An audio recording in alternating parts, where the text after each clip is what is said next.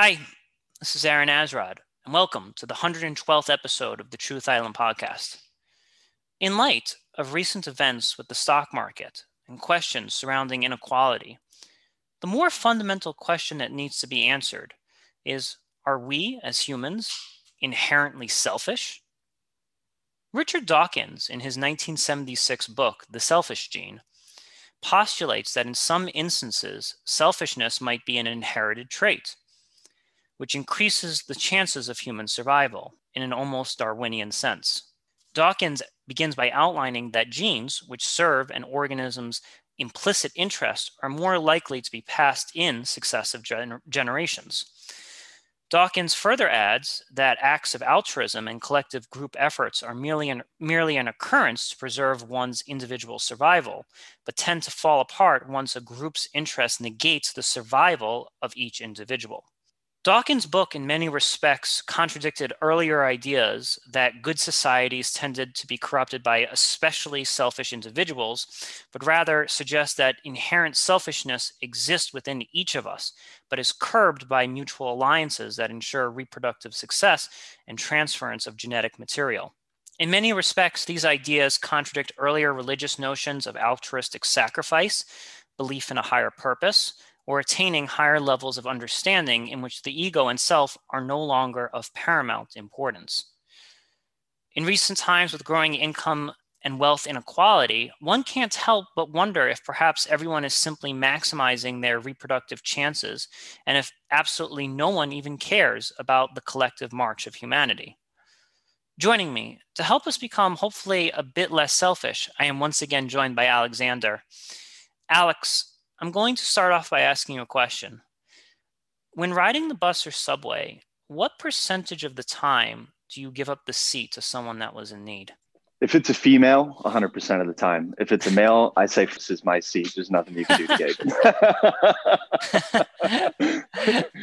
uh, you know, that's just the competitive nature in me. But no, I, I usually give up my seat, truly. Like if somebody's exhausted, they've worked a long shift, maybe it's early in the morning for me, but it's late in the night for them and they've just come back from working at the standard hotel which i've done for quite some time uh, in my early days in new york.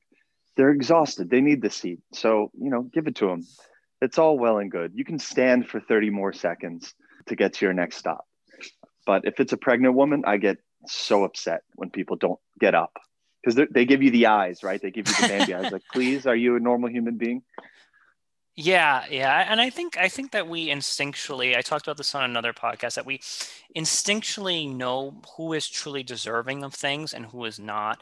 Um, I, I've noticed in New York when someone comes into a subway with a walker or a cane or a pregnant lady, they, they will always find a seat they will absolutely always find a seat. But I think it's okay to be if you're a guy on the train and you've had a mm-hmm. long, hard day of work, and you know you look at someone else and you're just like, well, I'm just as exhausted as this dude. Where, where you know, like it, it's a judgment call, right? And I've probably made the judgment call from time to time to be like, hey, you know, I'm just as tired as this guy. I, I'm I'm staying put right here. You know, I ask this question as I think it's a good way you know when we think of selfishness we always go to the, mm. the, absolute top and be like oh well the common proletariat people are just good-hearted warm fuzzy creatures all around and it's this evil rich cabal of rich people that are holding us down and i'm like well I think we need to first look at selfishness within ourselves as individuals, because I, mm. I, think selfishness, you know, occurs at every strata. You know, it, it occurs right. between siblings, or you know, it, it, can, it occurs between husband and wife. You know, um, the, the most cited reason for divorce are you know issues over money you know? So like i, I think that this happens sadly uh, both on the micro level and on the macro level. And i i, I want to go to to dawkins like theory and I, I kind of want to talk like are we is he right that it's in our genetic interest to just be selfish and only be good when it when it's self-serving? You know i'm I, it's a fair question to ask. It is a fair question to ask but i think that he's hitting it a little bit with a blunt instrument in my opinion.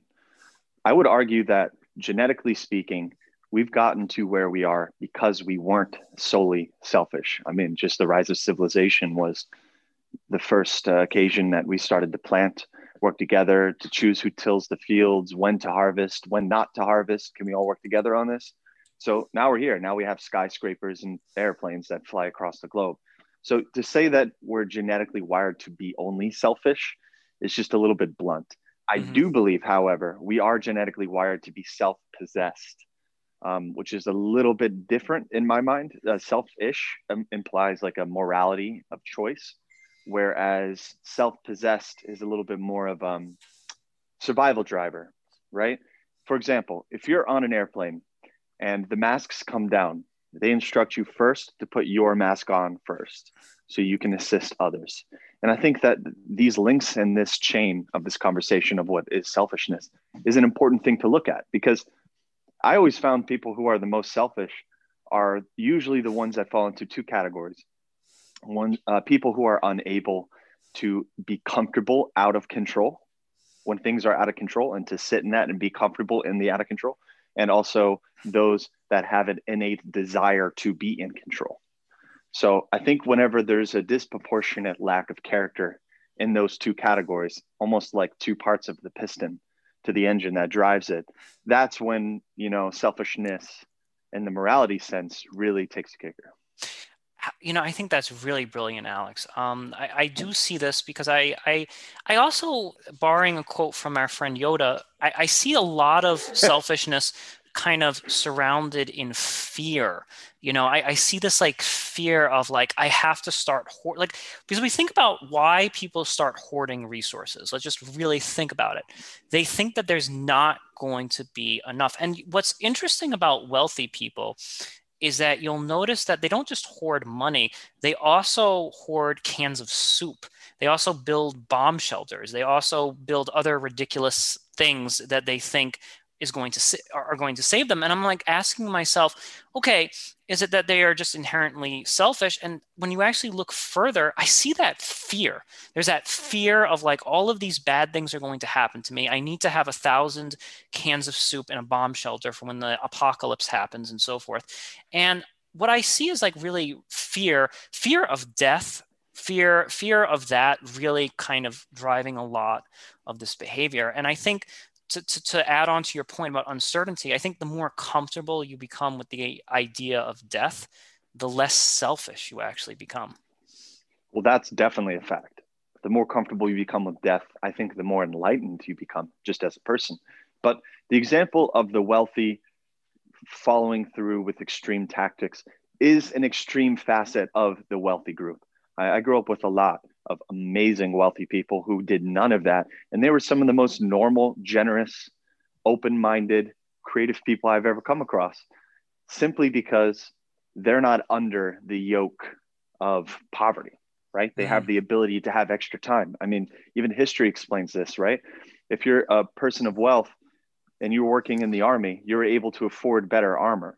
So it's just there is this social climbing aspect to being wealthy that opens up I, opportunities for the arts or for decadence or for whatever. So again, this brings it right back to, to being self-possessed. If if I was flat broke and had absolutely nothing, no place to stay, no money in my account, no car, no ID, nothing, I'd be pretty selfish. I'd be pretty selfish because I gotta have myself eat. I mean, this is what's tapping into that that uh, that monkey brain of ours, which is we have to survive. We have to survive. And there's also another side of this coin, which I find interesting, especially with the wealthy, since we brought them up. They are providing, one person is providing for a, a, a certain branch of their family tree.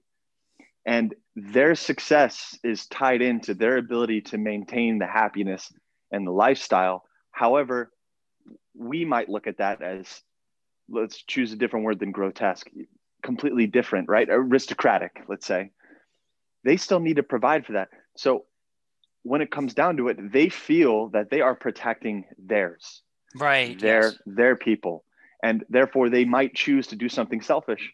But I think all of this stems down to an essential problem, which is that humanity doesn't view humanity as equal. Humanity puts a hierarchy structure on them and says these people are a waste of space. They're not going anywhere. They're just going to take what's mine. I need to eliminate that problem to increase the abundance of what I have. Now, th- there's a very interesting um, study that's kind of that was performed years ago, and I'm going to butcher this study, but the gist of it is is that like there there is like the um the macro hierarchy like ultra wealthy middle class you know shrinking middle class uh poor and so forth.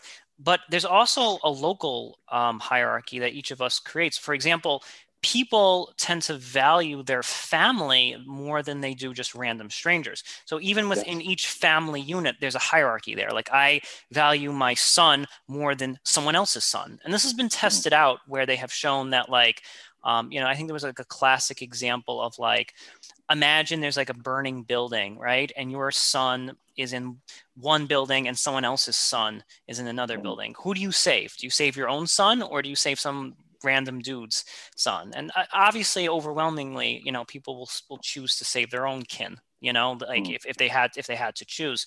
So we we have this like preference system to what's closer to us what looks right. like us what what um, feels like us what we think will protect us and so forth and I, I think that that probably has some kind of um, genetic callback you know like my yeah. like like the the father's instantly saying to himself well that son represents me. That son represents my genetic material right there and i can't let that genetic material fade away. So there's there's even that local programming that we have to contend with. Yeah. And it, the beauty of this is that most of humanity is empathetic enough to look at that situation as tragic.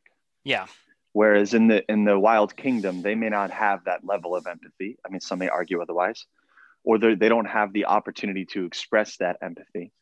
So that decision is a very clear decision to the animal kingdom. It just feels morally, or more so, morally strained for us. But the whole reason we have that hierarchy structure is so we can make good decisions. So you know, this is this is getting into the conversation of making harder choices is that a selfish thing to do? And I don't think so. You know, there's just only so much order we can bring to this level of chaos. And unfortunately, sometimes that makes that means making selfish decisions for the betterment of the whole. I mean, I wrote a children's book about this. Um, mm-hmm. You know, about the the environment and how if the environment of your worldly surroundings isn't a healthy environment, then you have to make a change. And sometimes that involves two people moving on for the sake of each other's environment. You know, there's a relativity conversation here. Yes, yes.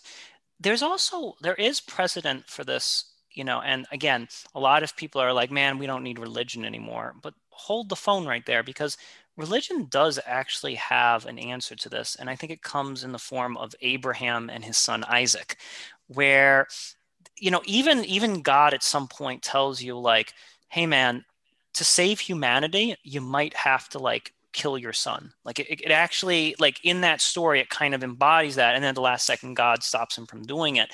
But there is this like idea that that is being almost hinted in religion that there is a, a level almost of transcendence in which we are expected or it would be desired for us to come where we, we were we're even like man I am so dedicated to getting this species moving forward that I will sacrifice my, you know, and then and then it's continued onward. I think with the story of Jesus who sacrifices mm-hmm. himself and so forth. So this idea of like altruistic sacrificing, both of of the of the family unit and then you know in in the embodiment of Jesus in the individual unit, kind of really promotes this idea. And like like I said, do I think it's realistic that people are going to get to that enlightened level? Absolutely not. Like we're, we're not like we're not anywhere close to doing that.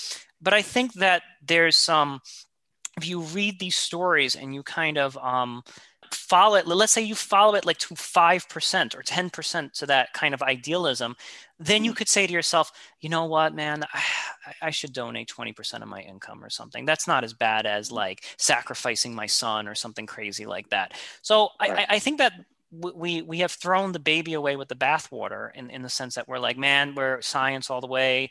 Dawkins you know selfish gene that's the answer here. But i'm like look at what we've lost here. We've kind of lost that fundamental um, level of compassion and this i this this ideal of i think i think altruism is something that we may or may not ever achieve but i think that we've thrown away even the pursuit of altruism and that's the most dangerous thing. Hmm. You know, we've we've just given up. I'm like, we're never going to be that. Let's just give up. And I'm like, we need to return to at least aiming to be altruistic. I'm not saying we're going to get there, but at least walking in that path.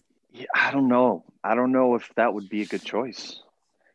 You know, really trying to grow into being altruistic in totality. More altruistic, 100%. Yeah. Totally altruistic, I don't see that working. I, I don't. And, you know, maybe it's because I'm a little more selfish than you. That's possible. Or maybe it's because I'm a little bit more of a cynic in this example. But um, there is one core problem with this is that you can be as altruistic as you want. But if the other half of whom you're being altruistic towards decides to fudge it up, there's nothing you can do and your efforts are in vain. So the question is is is working to be anti selfish or to be fully altruistic does that operationally work? Does that work operationally? I think I think if it's done on an incremental basis, um, you know, again, like well, I'm I'm not on this show advocating we all need to become like Jesus tomorrow or something like that. You know, I'm not I'm not going that I'm not going that far and saying, but I think that the we have to get back on the incremental step ladder of of uh, altruistic behavior. And again, like I'm really really moderate and really slow on this. Just very simple things very simple things. And, and, something as simple as that is like hey i'm going to help somebody that's in need. It's a rich person saying yeah. hey I, am okay with my taxes going from like you know 38% to 46% or something. You know like that's like that's not sacrificing the family farm right? It's not it's not sacrificing everything. It's a small little incremental thing a small incremental gesture that you're doing that shows hey I, I kind of care about myself and my family, but I also care about this like greater uh, greater organism of humanity that we're all a part of. And I, mm-hmm. I, I, think that's the kind of goal. So again, if you take the most radicalized version of this, it's going to fail. I agree with you. But if you implement it on an incremental basis, then I, I think it, I think it's at least worth looking at. Oh yeah, yeah. We need that. We, you know, there's so much pain out there right now that can be easily solved with just basic changes. Yeah. And, you know, I don't know if I could call that altruistic, but maybe it's a, an element of the pursuit of altruism, right? Where we're just getting better and better, incremental change, just as you said. Yes, mm-hmm. we need that. We absolutely need that. I mean, the whole pole of the rising current, what seems to be like the aristocracy pulling away from those who don't even have basic needs, or those in other opposite countries that don't have medical supplies or a roof over their head. Like all of this is easily solvable on some level. Mm-hmm, mm-hmm. The reason why we don't do it, you know, that's totally up for debate. Dawkins says it's genetic. I think it's just purely uh, competition that uh, assists the overall objective. And I know that's like kind of a gross explanation, but if you're stacking more resources into a straight line, you get there quicker. And I know that's disgusting, but I think this is what they think. I think that why why would I move out of my way to assist this one spot when I get nothing in return to accomplish my objective? And because we're all trying to kill each other, which is the whole reason there are borders, it's it's almost like a live or die situation so I, kind of I, I, talked about this on a previous podcast with my friend Joe, and the, the the goal of it. And people ask, well, what's in it for the rich, right? Like, what? Why should they pay higher taxes? There are, you know, like what's what's in for them? Suppose they're just sociopaths, right? Like, let's just pretend for a second they're pure sociopaths. They only care about themselves. Well, it's like, do you really want to be king of an ant colony? And that's and that's a fair thing. And studies have shown that in countries uh, like you know um, when you think of the developing world or the third world countries where there's extreme levels of income inequality the wealthy are not happy at all. They're actually quite miserable. They live in gated communities but they have no freedom. If they leave their gated community, they're at risk of being assassinated or, or, or some something. You know, they have to be surrounded by bodyguards at all times. They they um, they just they have a very small radius in which they're able to walk and a small radius in which they're able to operate. And they're actually like even though they're wealthy relative to the people starving in their country, they're actually a lot poorer than uh, rich people in more uh, developed countries and more freer hmm. nations because basically, you know, people in America become wealthy not just selling things to other wealthy people, because you know, how many yachts can you buy? How many houses can you buy? How many you know mansions can you own? They actually get wealthy selling stuff to us, the folk, right? We, you know, and th- there's this idea that if if people are so bloody poor, it actually hurts your own survival. It hurts your own protection.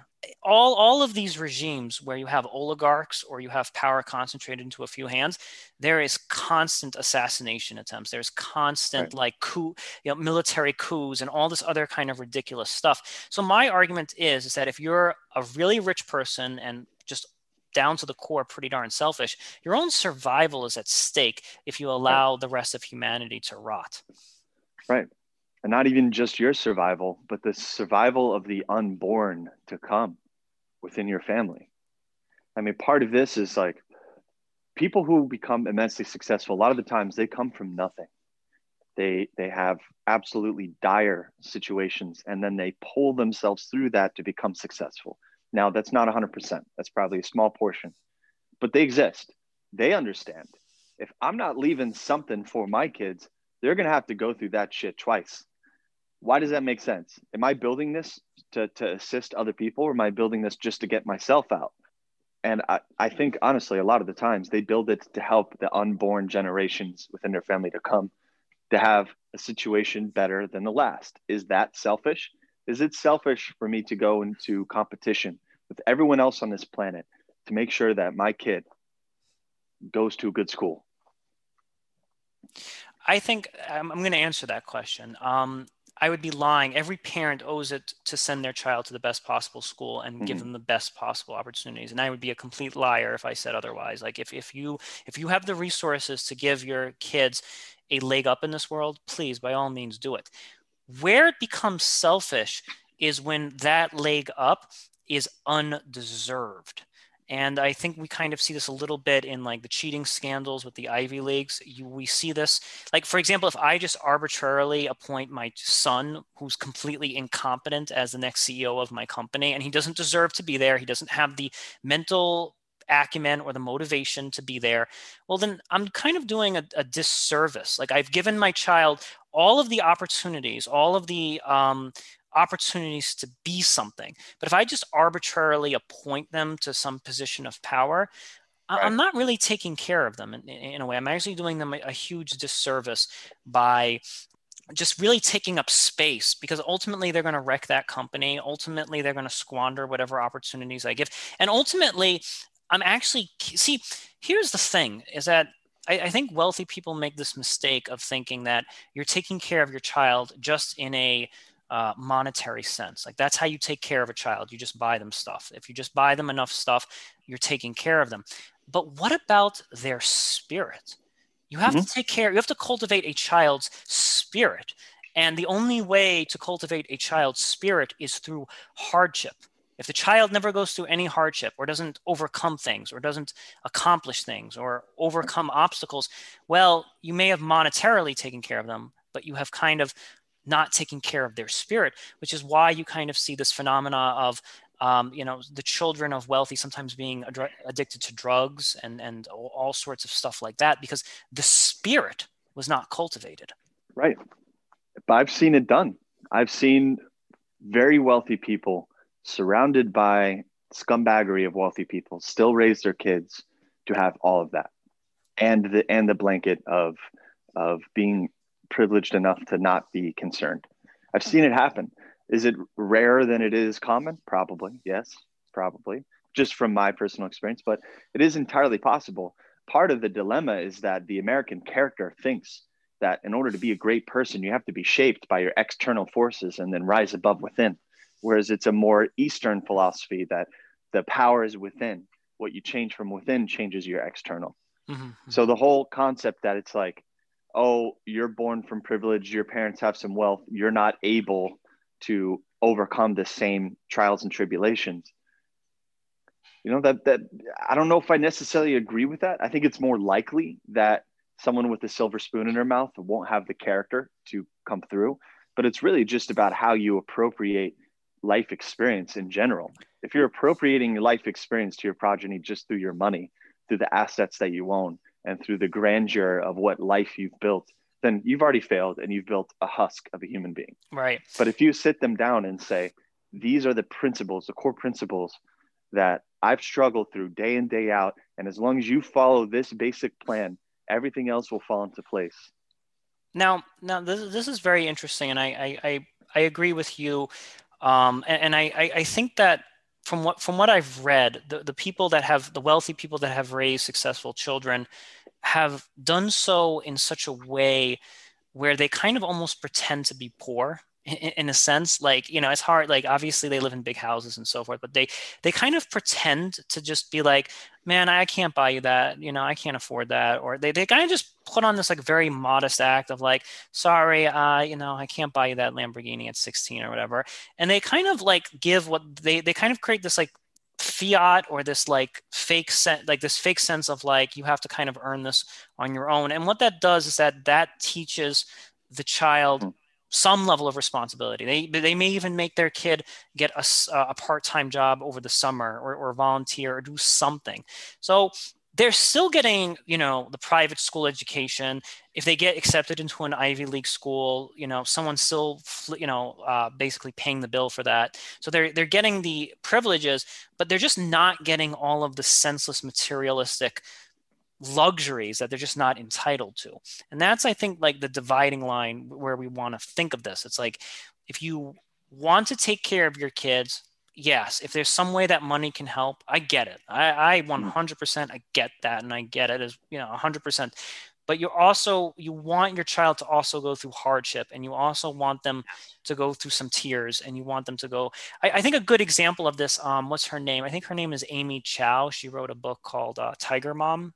Uh, she's like um, a law professor at Harvard uh, at Yale rather and you know she says like hey I don't buy my kids anything I don't I don't buy them video games I don't I, I, treat them I treat them as if they're poor, even though we're pretty well off. And and that's like an idea of of cultivating character. But I, I guess like the point I'm trying to make here is that with this i get i'm not saying that we can ever kind of train people to like put other people's kin first i think i think that's a really hard thing to accomplish but we need to mm-hmm. start being aware of like does my child fundamentally deserve what it is that I am setting up for them? If my child is exceptionally smart and deserves to be in this position in life, fair enough. But I think parents need to be honest with themselves and say, "Hey, I love you. I love you so much, my my son, my daughter, but but this working class kid kind of deserves to be at Harvard right now and not you. And I think that's a fair thing to say for every parent. I don't I don't think you're feeding your own kid to the wolves by just being fundamentally honest with yourself. Right. Saying being honest with yourself and honest with your kid is I think different than saying if they deserve or not. And here's why. I think that uh, reinforcing that structure whether someone is deserving when it's when you're outside of that individual who happen to be born into a certain set of circumstances which you know may or may not be different if they were in a different body sleeve somewhere else in the world you know speaking a different language feeling a different religion and i worry that this whole desperation to instill in a privileged born child the very things that got that first individual to that level that can create some strange abuse structures where it's like you're not amounting to what you have to do to get where I am. You don't deserve this. Mm-hmm. And then because this scale of the what is it, the Y on a graph, right, which is up and down, the scale of the Y is so much further that they have to reach. It's a higher frequency that they have to reach that now the undeserving aspects of yourself, even if it's not your fault, even if you haven't matured in a certain way yet, but you will, you start to feel that you don't deserve anything. And maybe that's when a parent says, You don't deserve anything. And for those reasons, psychologically, right. because I don't believe you deserve any of this. You deserve nothing. You're less than what I've done. And, you know, that's a struggle too. And I wonder if this is where a lot of this, oh, my rich dad beats me in secret kind of stereotype comes from, right? Where it's like the dad's like, How do I show you that you're being this sniveling little worm that isn't going to succeed? I have to force you to see this now for the for your own good. no, like that's I, a common sentiment. I, I think I hear you, man, and I think that what this has to, what this comes down to, is I think the ultimate, the parent ultimately has to say to themselves, "I've made my choices in life to to to to start this company, to do whatever, and I and I just love my children for who they are. I, I think that that that is something that every parent needs to say, and even if their parent if even if their child goes off the beaten path or does whatever it is that they feel is right you just love them the same. And i think i think again I, and i think it goes back to what you said really in the beginning of this podcast is that those who are the most selfish also have the desire to control. They have this desire to control everything around them including their loved ones. They they want right. their loved ones to fit a specific mold that is specific to their vision even specific like they're because the parent is thinking about their own uh, dynastic cycle. The parent is thinking about their dynastic cycle and saying i want the child to continue this dynastic lineage that i have set forth. And there is there is some degree of selfishness in that where the parent has to say hey i i knocked it out of the park. I you know hit some home runs out here. It's ultimately it's out it's it's kind of like i have to kind of embrace that uncertainty and embrace that these forces are out of my control and that my child will do whatever it is that they feel is right. And all I can do is support them. And all I can really do is kind of just embrace them for who they are. And I, I think you're right, man. I think this this desire mm-hmm. for fear and control causes the worst in us. It absolutely does. It's so funny because that you brought that up because uh, this morning we were having a conversation about the Mary Trump book, um, which detailed some of the of her opinion of why Donald Trump is who he is and what psychoanalytic forces molded his personality, in her opinion. And a lot of it stems from exactly what we're talking about, which is a father saying, You don't deserve to feel that way. You don't deserve to act that way. You mm. do what mm. I need you to do. And look at look at what happened. Say what you want about him as a president. He's he seems pretty selfish to me. So this whole concept of adding a value to the soul of an individual, depending on what his or her circumstances are, is tricky business. Yes. Because I really do understand both sides, right? It's like, how could you say you're better than me just because you were born in America, white, male, and your parents have 10 million in the bank? What makes you better? The answer is nothing. But they have a better opportunity to make something of that money mm-hmm. of, of themselves. They have a better chance. That doesn't mean they deserve it more or less but they do have a better chance. I mean we i don't think we can argue about that. I mean we could get into the nuances of as of why but in terms of just being able to expend resources to be given opportunities there's more opportunities. Absolutely.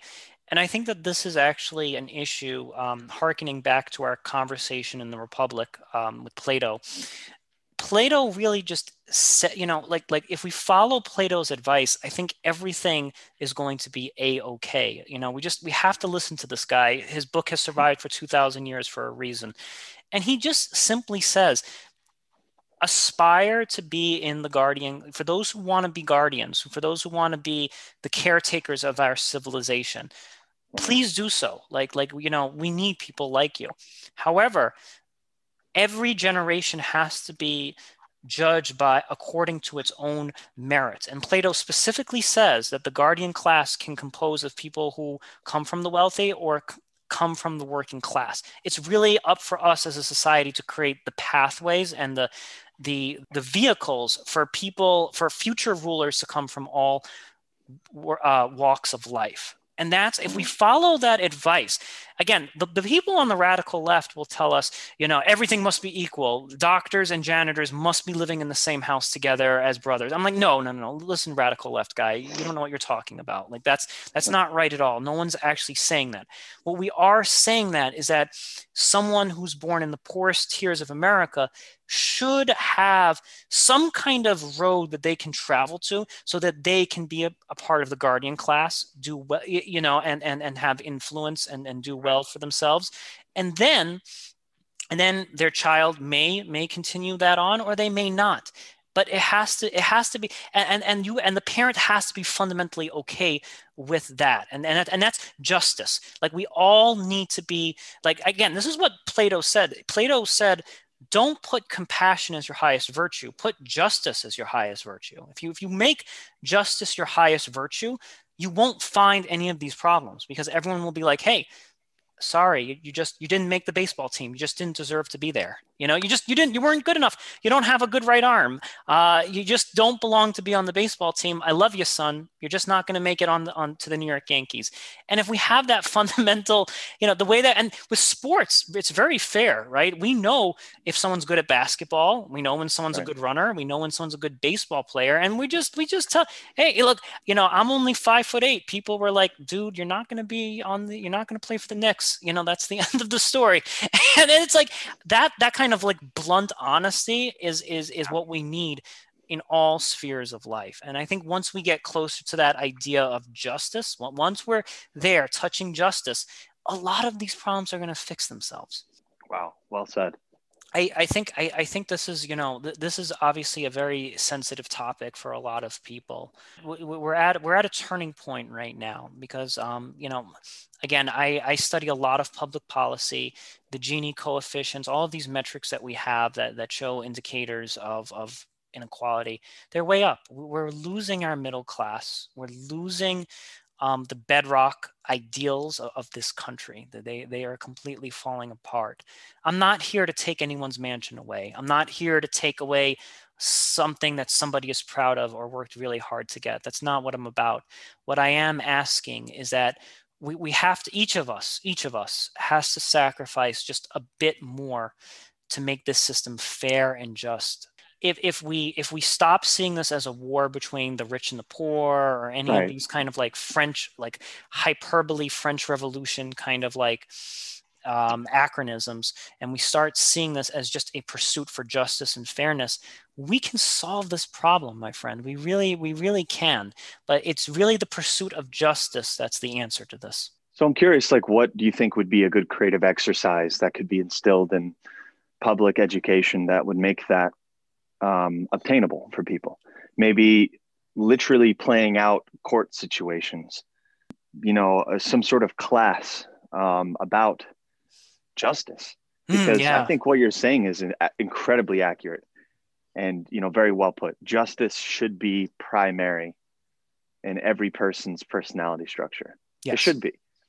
Because, I mean, I just don't know any other way to have a reasonable citizen base. I think I think one of the things um, that that happens is that I think if you tackle inequality, you actually remove some of the fear. And the reason why inequality brings so much fear is because it's all or nothing. You're either super rich or you're super poor. It's like, oh well, if you if you don't play your cards exactly right, you're going to be out there, uh, you know, on on the breadlines.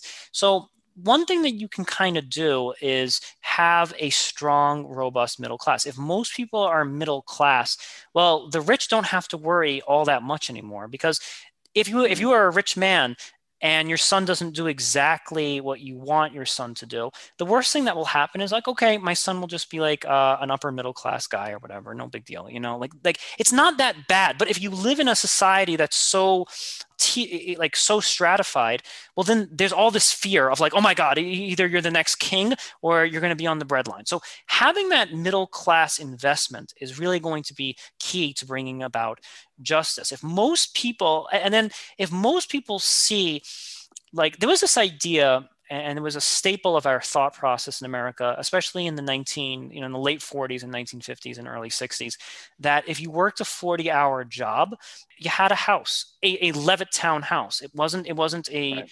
beautiful mansion. It was just just as anyone else. And what that basically did is that that's a psychological buffer of like, okay, the worst thing that's going to happen to me in this world is I'm just going to be like everyone else and have a three bedroom house and and you know like my kids will go to a pretty decent school. Maybe my kid will work really hard and and move up. Maybe they won't.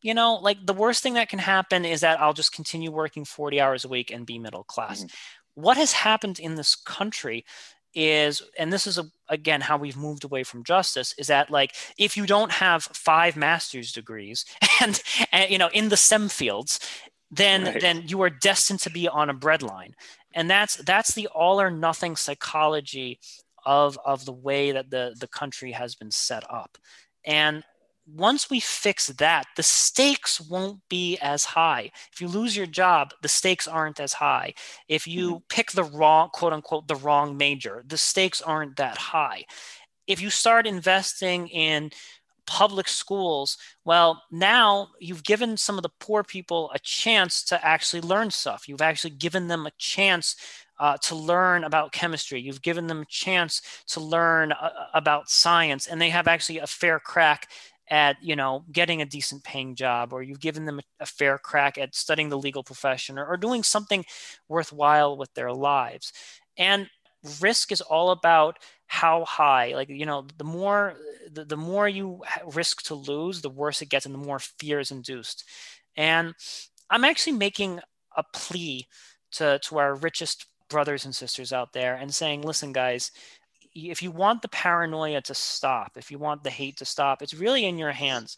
If you pay, if you, if we return to the tax rates of the night of the 1950s and 60s, a lot of these problems will go away. You're still going to be incredibly wealthy. You're still going to be incredibly well-to-do, and you'll still ha- drive nice sports cars. You'll be just fine. I promise you. And what will happen is that if you're the the mental strain and the mental anguish that's existing within your family will start to diminish because you'll say to yourself great my daughter's doing this and she's happy and she lives in a decent house. So if we if we come back to that and we come back to that pursuit of justice this world is going to be quite amazing my friend. And I, I i'm optimistic. I know i know that we can get there. It's inspiring. It really is. Thank you my friend. This concludes the 112th episode of the truth island podcast. I'm aaron azrod